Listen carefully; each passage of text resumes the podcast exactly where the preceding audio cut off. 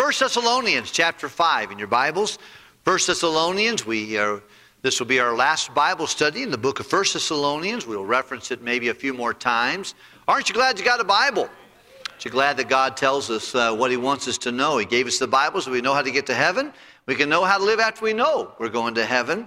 And I'm glad that God gives us insight, an inside track on future events. And He does that especially in the book of 1 Thessalonians and 2 Thessalonians, 1 Corinthians, 2 Corinthians. There is no 1 Ephesians, 2 Ephesians, or 1 Colossians, or 2 Colossians, but the Lord did give us and decided to put two letters of the church at Thessalonica and the church at Corinth in the Bible.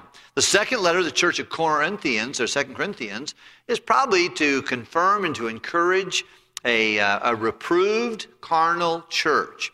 And you'll see that in the book of Second Corinthians. The, the, the book of Second Thessalonians primarily is to correct an, an, a forged letter that the church received between First Thessalonians and Second Thessalonians. There had been some unbelieving people who wrote a letter to the church, and of course, at that time, and signed Paul's name to it. And it wasn't true. And it was telling them that the resurrection or that the rapture had already come. And so God used that bad letter that came between the two for God to give us Second Thessalonians so that we would uh, have our head screwed on straight regarding future events. And tells us a lot of things that can be helpful to us. Of course, the book of 1 Thessalonians, at the end of every one of the five chapters, is a reference to the coming of the Lord Jesus Christ. Those of you who have been uh, studying with us, you understand uh, that uh, God get, wants us to anticipate his coming. I think for four main reasons. Number one, so that we would have patience of hope to continue through problems, anticipating his return, uh, even through suffering. We'll see that in chapter 1 of Second Thessalonians on our next time we study. But he wants us to have patience. When we know the Lord's coming back, when he comes, he's going to fix the problems. And, and you're going to be with him. And uh, we'll leave this wicked, sin cursed world and be with our Savior forever. That ought to give you hope and uh, patience to keep on going. Number two, whenever we live in the anticipation of Christ's coming, in 1 John chapter 3 verse 3, it causes us to purify ourselves even as he is pure. It causes us to live a much more uh, pure life. And of course, the coming of Christ in the first coming or his rapture in the Bible it's not called rapture, it's called the blessed hope, especially in the book of Titus. The blessed hope, the anticipation he's coming back. And that causes us to do two things. Number one, to live soberly and righteously and godly in this present world. Number two, to help us to be zealous to do good things with the Lord, to work hard, to work for the Lord and with the Lord, to be zealous of good works uh, while we anticipate his coming. In the last thing that God says in the book of the Revelation, he says, Behold, I come quickly, and my reward is with me. And one of the things that you ought to be motivated, you don't work to go to heaven. You know, you cannot work your soul to save, for that the Lord hath done. But after you're saved, you can work like any slave for the love of God's dear Son. And we don't work our way to heaven, but we work because we're going to heaven. We don't work to get saved, we serve because we are saved. And there is a reward. I don't think it's something God says that I don't want you things for reward. That is the God wired us for that. If he didn't want us to have a reward, he wouldn't have told us so much about rewards in the Bible. And a good study sometimes is to find out how many times you see God rewarding his servants. And heaven is not a reward. There is rewards in heaven, but heaven is not a reward. Heaven's a gift. But uh, service, love, motives will be rewarded when we stand before God one day. If that was the case, there'd be no need for the judgment seat of Christ. But as we anticipate his coming, there's several things that just excite me. And of course, we see there are just a reminder there is uh, the rapture of the church. And that's when God comes for his saints. He sends his son Jesus, and we meet him in the air, and so shall we ever be with the Lord. Then we find that he's coming seven years later, approximately. And by the way, when he comes for his saints, In the Bible, you'll see that termed, I believe, most regularly as the day of Christ. Okay? The day of Christ, he comes for his saints, and we are raptured with him. Of course, that will commence seven years of tribulation on this earth, seven years of celebration in heaven with God and uh, with the, uh, the judgment seat of Christ. Then there is seven years later a coming, the second coming of Christ, and that's when he's coming back to earth and he's coming with a vengeance. He's got work to do, he's got a world to conquer, and he's coming with his mighty angels. He'll be drawing those who have been saved in the tribulation period from all over the, the four corners of the earth, and his angels are going to work with him, and he'll come back, you'll come back with him. And we'll commence a thousand years' reign with the Lord. We call that the day of the Lord. Over here's the day of Christ. Over here, the day of the Lord. Two different distinct days. Uh, the prophets of the Old Testament and Jesus spoke much about the day of the Lord. And uh, the day of Christ is much more themed in the Apostle Paul's writing, would write about that. He does mention that three times in our Bible, Acts chapter 2. And uh, then in, in uh, second, Peter mentions it in second, in second Peter chapter 3, and it's mentioned here in second uh, Thessalonians. We'll see about that the next time we read the study. But today is a little more practical.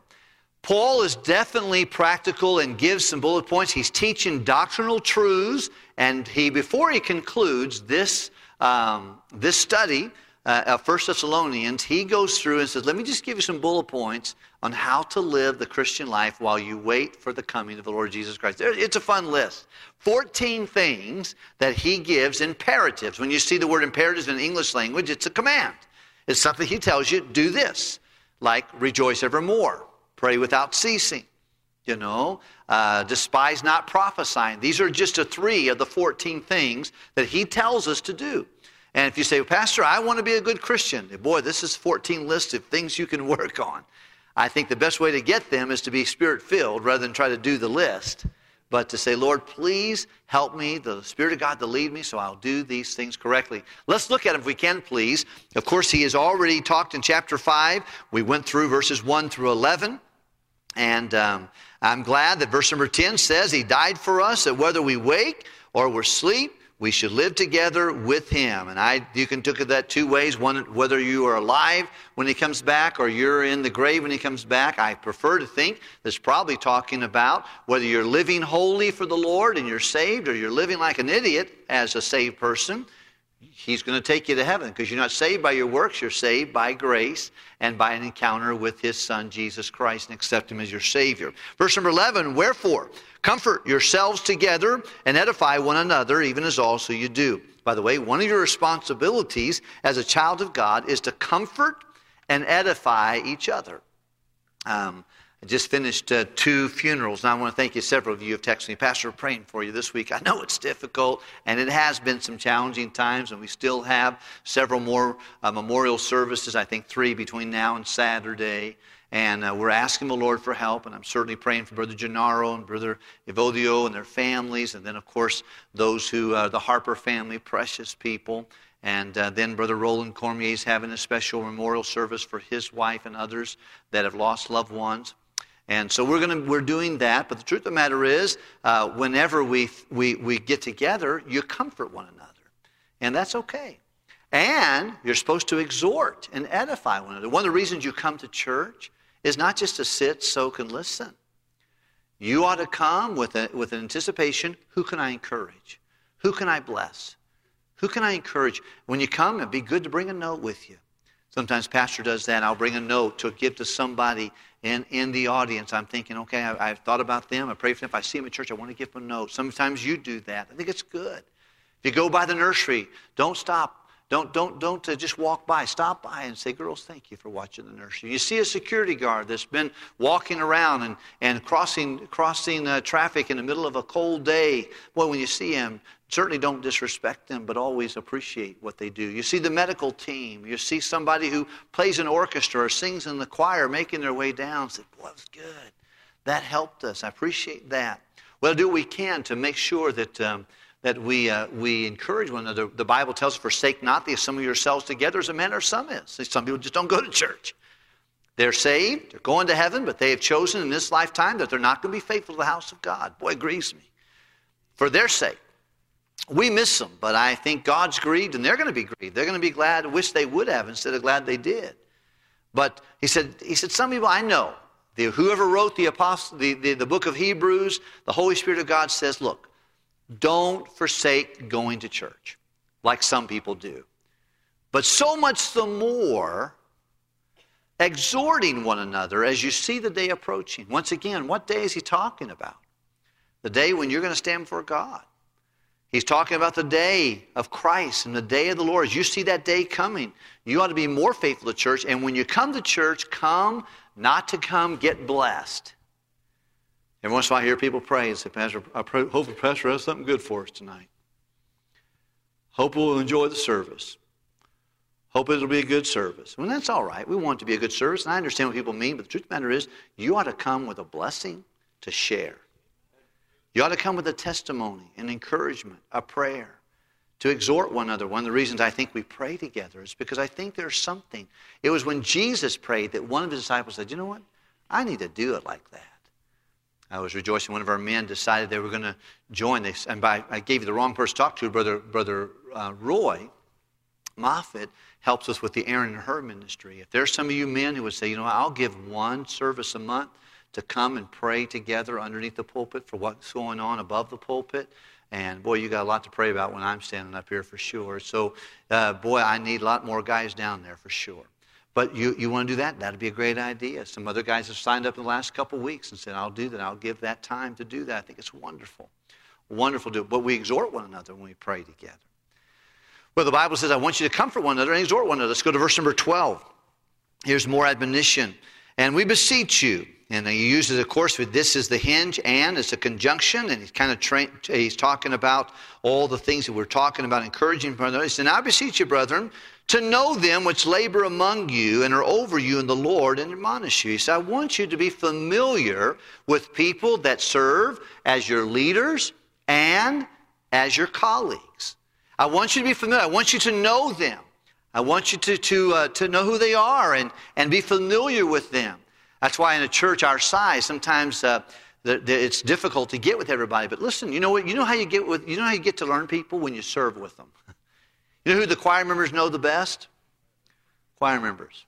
Yeah, they know them the best because they serve them with them.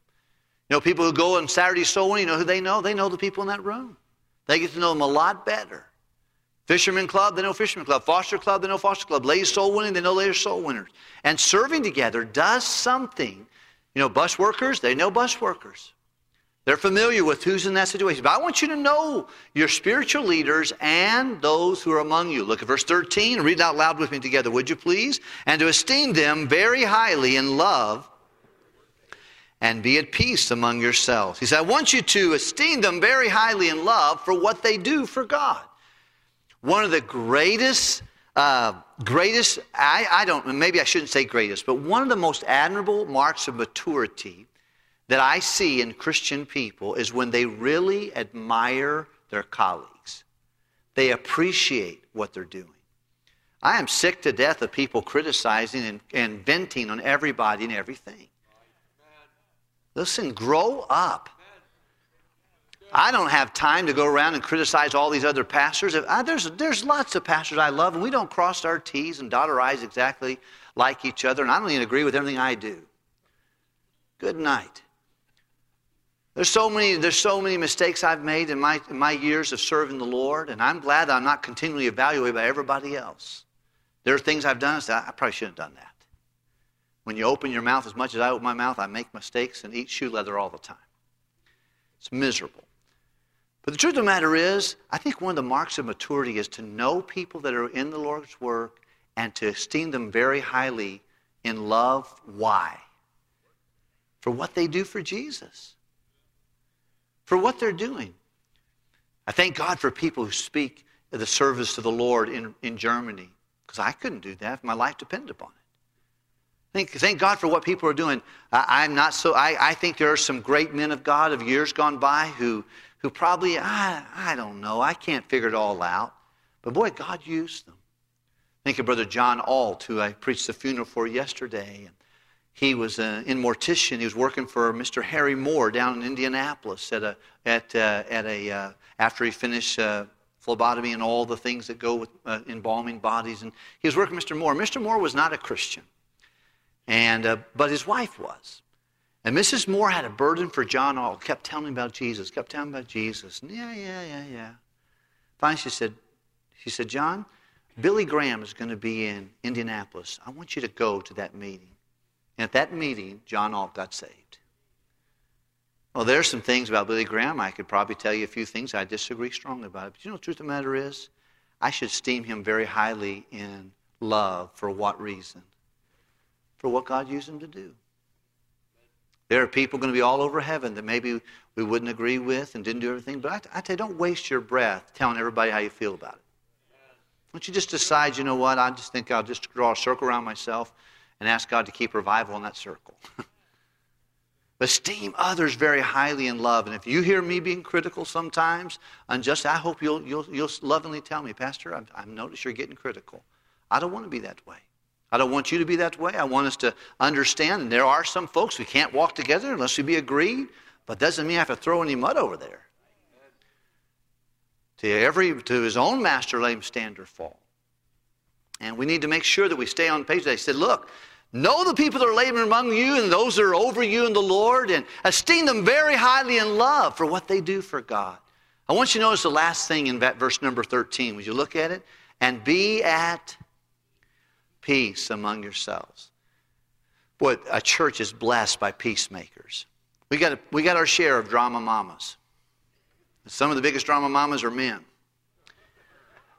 Oh, everybody's got their opinion. They're stirring it up, and ah, hey, this guy is venting about me. This girl's venting over here. She just had a place to vent. Listen, knock that off. If you got a problem, let's go talk to the person who can do something about it. You know what gossip is? Gossip is saying something negative about a situation to someone that can do nothing about that problem. If, I, I think you can't always be positive. I mean, you, you we're going to see just a moment. The next verse tells us we can't always be positive. But we want to work to peace. Be at peace among yourself. And you know, some folks are not at peace because they're not at peace. They're all stirred up on the inside, and that's why they can't have peace. Wherever they go, they create drama. Go to the nursery, there's drama. Go to Sunday school class, there's drama. Go to the staff meeting, there's drama. Go to Sunday school meeting, bus meeting, there's drama. And, and, and they think it's everybody else's fault. Like the guy that went to the doctor said, Doctor, I'm, I'm, I'm dying. I've got pain, ow, and here, ah, and ah, ah, ah I'm hurting all over. Am I going to die? He says, No, but your finger's infected. it's wherever you touch. And boy, that's how, that's how people are. They, they go to the place, those people over there, those people over there. It's everybody else's fault. It's my roommate. It's my bus captain. It's this person. Look at this. Everybody's a bunch of hypocrites. No, they're not, but everybody else is. And they create all kinds of drama in those situations. And God said, I want you to highly esteem those around you. And then be at peace. Work for it. Peace does not come because you want it, peace comes because you make it. Blessed are the peace makers. It's something that has to be worked at. And you have to overcome selfishness. You have to overcome pride. Only by pride cometh. You know, you can just find out when you're having contention, when you're discontent and you're frustrated and you're, and, and you're finding everybody else has got, got all kinds of problems on there, listen, we're all a bunch of dirt pots. You might have more dirt in your pot than I do at one given time, or I might have more on mine, but it doesn't really matter. We're all a mess. We all got issues, but work for peace. Look at the next verse, if you would, please. Very practical, very convicting. Shall we just stop right now, or should we keep going? What do you think? All right, keep going. Bunch of hypocrites, I'm telling you. Here we go. Ready? Let's look at the next one if we can, please. Verse number uh, 14. Now we exhort you, brethren. We, we're, we're challenging you. And here's, here's the thing warn them that are those who are not walking orderly. And I think it's on the context of people who are not, who are drama mamas. People who are not keeping the peace, they're unruly, they're playing outside the lines, they're not, they're not, they're not keeping the proverbial rules, that's what unruly means. They're, they're causing problems. He said, warn them. Now, you can't do too much beyond. But I think, I, unless there is things that go into a sinful state where that needs to be dealt with, but I think most of the time it would be helped occasionally. He said, Look, I exhort you, brethren, if you find someone out of line, warn them and say, I don't, I don't think you want to do that, buddy. There's a bad end to that kind of an attitude. Let's pray for that person. Rather than criticize them, let's pray for them. I'm sure there's, some, there's lots of problems there, but let's ask God to help them. But would to God, I can't stand friends like that, but I need them. I remember one time I had a, had a good friend like that, and I was just going off and telling him what I think about everything. And he said, John, those are good people. Why don't you just pray for them? Okay. uh, rip my face off very quietly, you know. But uh, he says, warn the unruly. People that are out of line, tell them. That's what a friend does. A friend helps another friend do what he's supposed to do. He said, warn the unruly. Then he says, comfort the feeble minded. And you know, in every church, and I joke about this, but I'm, I'm going to tell you a joke that I say sometimes the gospel net, it draws some strange bugs. Have you ever noticed that? When you throw a big net out and try to get everybody saved, you're going to get some weirdos in that situation. How many of you qualify as a weirdo? You would agree with that. Okay. You got caught up in the gospel net. That's what I did, right? Let me just tell you something, and, and uh, I, I, here's what I thank God for. I thank God for people who are comforting the feeble minded. I want to say a big shout out to anybody who serves in the Pathfinder department. And some of them have done it for decades. And some of you need to do it starting, get, get, to, get to see Brother Keith, say, I think I need to get into that situation. The least of these, the folks that wave out loud and, and uh, you know, cough loud and don't know hardly, those people need the Lord, and boy, they ought to be as welcome here as anybody else. Thank God for people who would go to nursing homes. Just a few weeks, I feel confident Brother Aaron is going to be allowed to get in some of those nursing homes. And some of the first churches to get in there, I think we're going to have a great opportunity. But that means somebody needs to be standing ready to go, give me one. I'll get my friends and we'll go do that. We'll do that Saturday morning. We'll do that Saturday afternoon. We'll get over there and to do this and give me a nursing home. Let, let's go over there and sing some songs and love some people and push some wheelchairs down. Say, Pastor, these folks are never going to come to church. They won't even give us money or they won't help us. They have a soul that needs the gospel. And they're close to the, they're closer to eternity than many of us. I say, Lord, oh, give me that opportunity. I love seeing people get involved with that. Comfort the feeble mind. Support the weak. None of us are all clicking on all eight cylinders all the time. We go through t- difficult times where we're weakened. Some are weakened by sin. Some are weakened by illness. Some are weakened by emotional stress and challenges and doubt and fear. But we need to support each other during that time. Here's the admonition. He said, I'm exhorting you, brethren. If you find someone out of line, verbally challenge them, warn them. He said, if you got somebody who's if they're feeble-minded, a little bit weak in between the ears, well, well comfort them. You got someone that's weak? we'll support them. Don't say, well, that's just not my ministry. That's your ministry. That's my ministry. That's everybody's ministry. Look at the next verse, if we can, please. And look at verse 15. See that none render evil to evil for any man, but ever follow that which is good, both among yourselves and to all men. And you just don't go tit for tat. You don't give evil for evil. Well, he said this to me, so I did that. He, he put this on his blog, I'm putting this on my blog. He said this, she said this, so I'm going to do that. No, he said, no, no, no, do that. You're off your rug. Vengeance is mine. If God has to fix someone's wagon, he knows how to do it without your assistance, without my assistance. don't give evil for evil. Follow that which is good in the sight of all men. By the way, when you get in a spat with somebody, people watch what you do and what you say. And when you put something out there or you say something, it, other people get to see that, and it's not good. It's not good advertising for the Lord. And I think we ought to be very, very careful what we say, what we put on our, what we put on our social media, what we, what we do, what, how, you, how you present yourself, what, what pictures you put up, what situations, what jokes you make, all those things, because they'll be in the sight of the Lord and they'll be in the sight of all men. Look at the next verse, if you would please. Can we follow along in verse number 16? And let's read it together. Ready? Rejoice. Oh, that was a great verse, isn't it? Wish you I heard someone give them quarters for verses they memorized. I'd like to learn that one right there.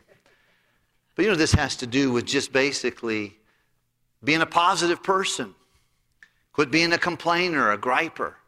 Quit drawing the, drawing the life out of an institution, a family, because you got, you're just negative. He said, rejoice. We sang the song, I rejoice in the Lord. He makes no mistake. Of course, another passage of Scripture, rejoice in the Lord always. And again, I say, rejoice. Anybody can find fault and problems. There's, it's all over the place. We live in a sin cursed world. But God's people should operate and march to the beat of a different drum. We ought to be positive people, rejoicing. You know, when it snows, I may not like it, but some little kid grabs a sled and says, I've been waiting for this my whole, I've been waiting for this for a long time. You know, when it rains on your little, your little birthday party, some farmer is saying, Thank you, Lord. Boy, I needed this rain. When things go negative to you, it's somewhat a positive for somebody else. So look on, look on that. Don't look at life just and how it affects you and what's going on. Sometimes you got some people who are sick, and I saw Becky Medin say she's not happy she has breast cancer, but she's saying, Pastor, I got to talk to the person that uh, helped me in the hospital, and she got saved. It was a bad day for her, but it's a good day eternally for that lady that heard the gospel. So he said, You can find things to rejoice. He'll say that in the next verse. In the next couple verses, he'll say, In everything, give, for this is the will of God. You know, that's a decision to give thanks. You find depressed people, they can't find a blooming thing to be thankful for. I've said in my office a few folks, let's talk about some things we can thank them for. nothing, nothing, nothing. I said, no, there's some thinking. I then one talked to sit one person like 15 minutes. They didn't hardly say anything. I said, I'm not leaving until you find something. You know. And about 15 minutes later, he finally said something positive. Hallelujah. But rejoice evermore. The next thing, pray without. It means it ought to be a part of incessant prayer. I just, I'm in this attitude of prayer. I'm praying. I can pray when I'm driving. I can pray when I wake up in the morning. I can have that communication. I think it's good to have a prayer time. I think it's much more valuable to have a prayer life have a life of prayer, a communication that's open with God. Just do something, you shouldn't say, Lord, ah, that was wrong. I shouldn't have seen that. I shouldn't have done that. I shouldn't have said that. That was wrong. Having a critical thought towards someone, the Spirit of God says, ah, come on, John. Ah, you're right, God. I shouldn't have said that. Please forgive me. Let God help you. Be in a communication with the Lord. It's a, it's a lifelong prayer. Its essence is communicating with your Father. It's just, it's a talk with Him, and He's always with you. Look at the next one, if you would, please. In everything, give thanks, for this is the will of God in Christ Jesus. You want to know the will of God? Someone say, I want to do the will of God. Give thanks. Three minutes. Let's look through it quickly. Number 19. Quench not the Spirit. And of course, the word here in the King James Bible is capitalized. And when God's doing something, don't put cold water on it. Somebody gets saved, don't yawn your way out of the building. Someone's getting baptized, don't try to get to the, to get to the restaurant before everybody else does. Be happy. Don't quench the spirit. When you hear something good about something, rejoice with them. Rejoice with those who do rejoice. Weep with those that weep. But certainly, whatever you do, when, some, when a 10 year old comes forward and says, I think God's called me to preach, don't say, well, he'll get over it. No, don't, quench, don't cold, cold water on that situation. When you see someone coming, think a beautiful couple, I mentioned already. They're, they're, they're taking discipleship tonight. They missed on Sunday because of the cold weather and because of the winter, and they came Wednesday night to make discipleship. Well, if you see them in the hallway, you got you to say, that's wonderful. I am so glad. Don't you think the devil, you think the devil's doing the same thing? He's on the other side of that fence. And when someone says, I feel like God's calling me to do something, say, amen, I'll be praying about that. That's great. Don't say, ah, no, nah, that, that'll never work. We don't need you to do that. And you don't want to quench the spirit. What's the next thing the Bible tells us? Verse number 20. Despise not prophesying. Of course, at this time of history, when this was written, the Bible, the New Testament, was not formed, and so they would, they would be preaching. But preaching would be coming from men who were anointed by God. And of course, I believe there's a cessation of the, the gift of prophecy in its original form once we have the Bible.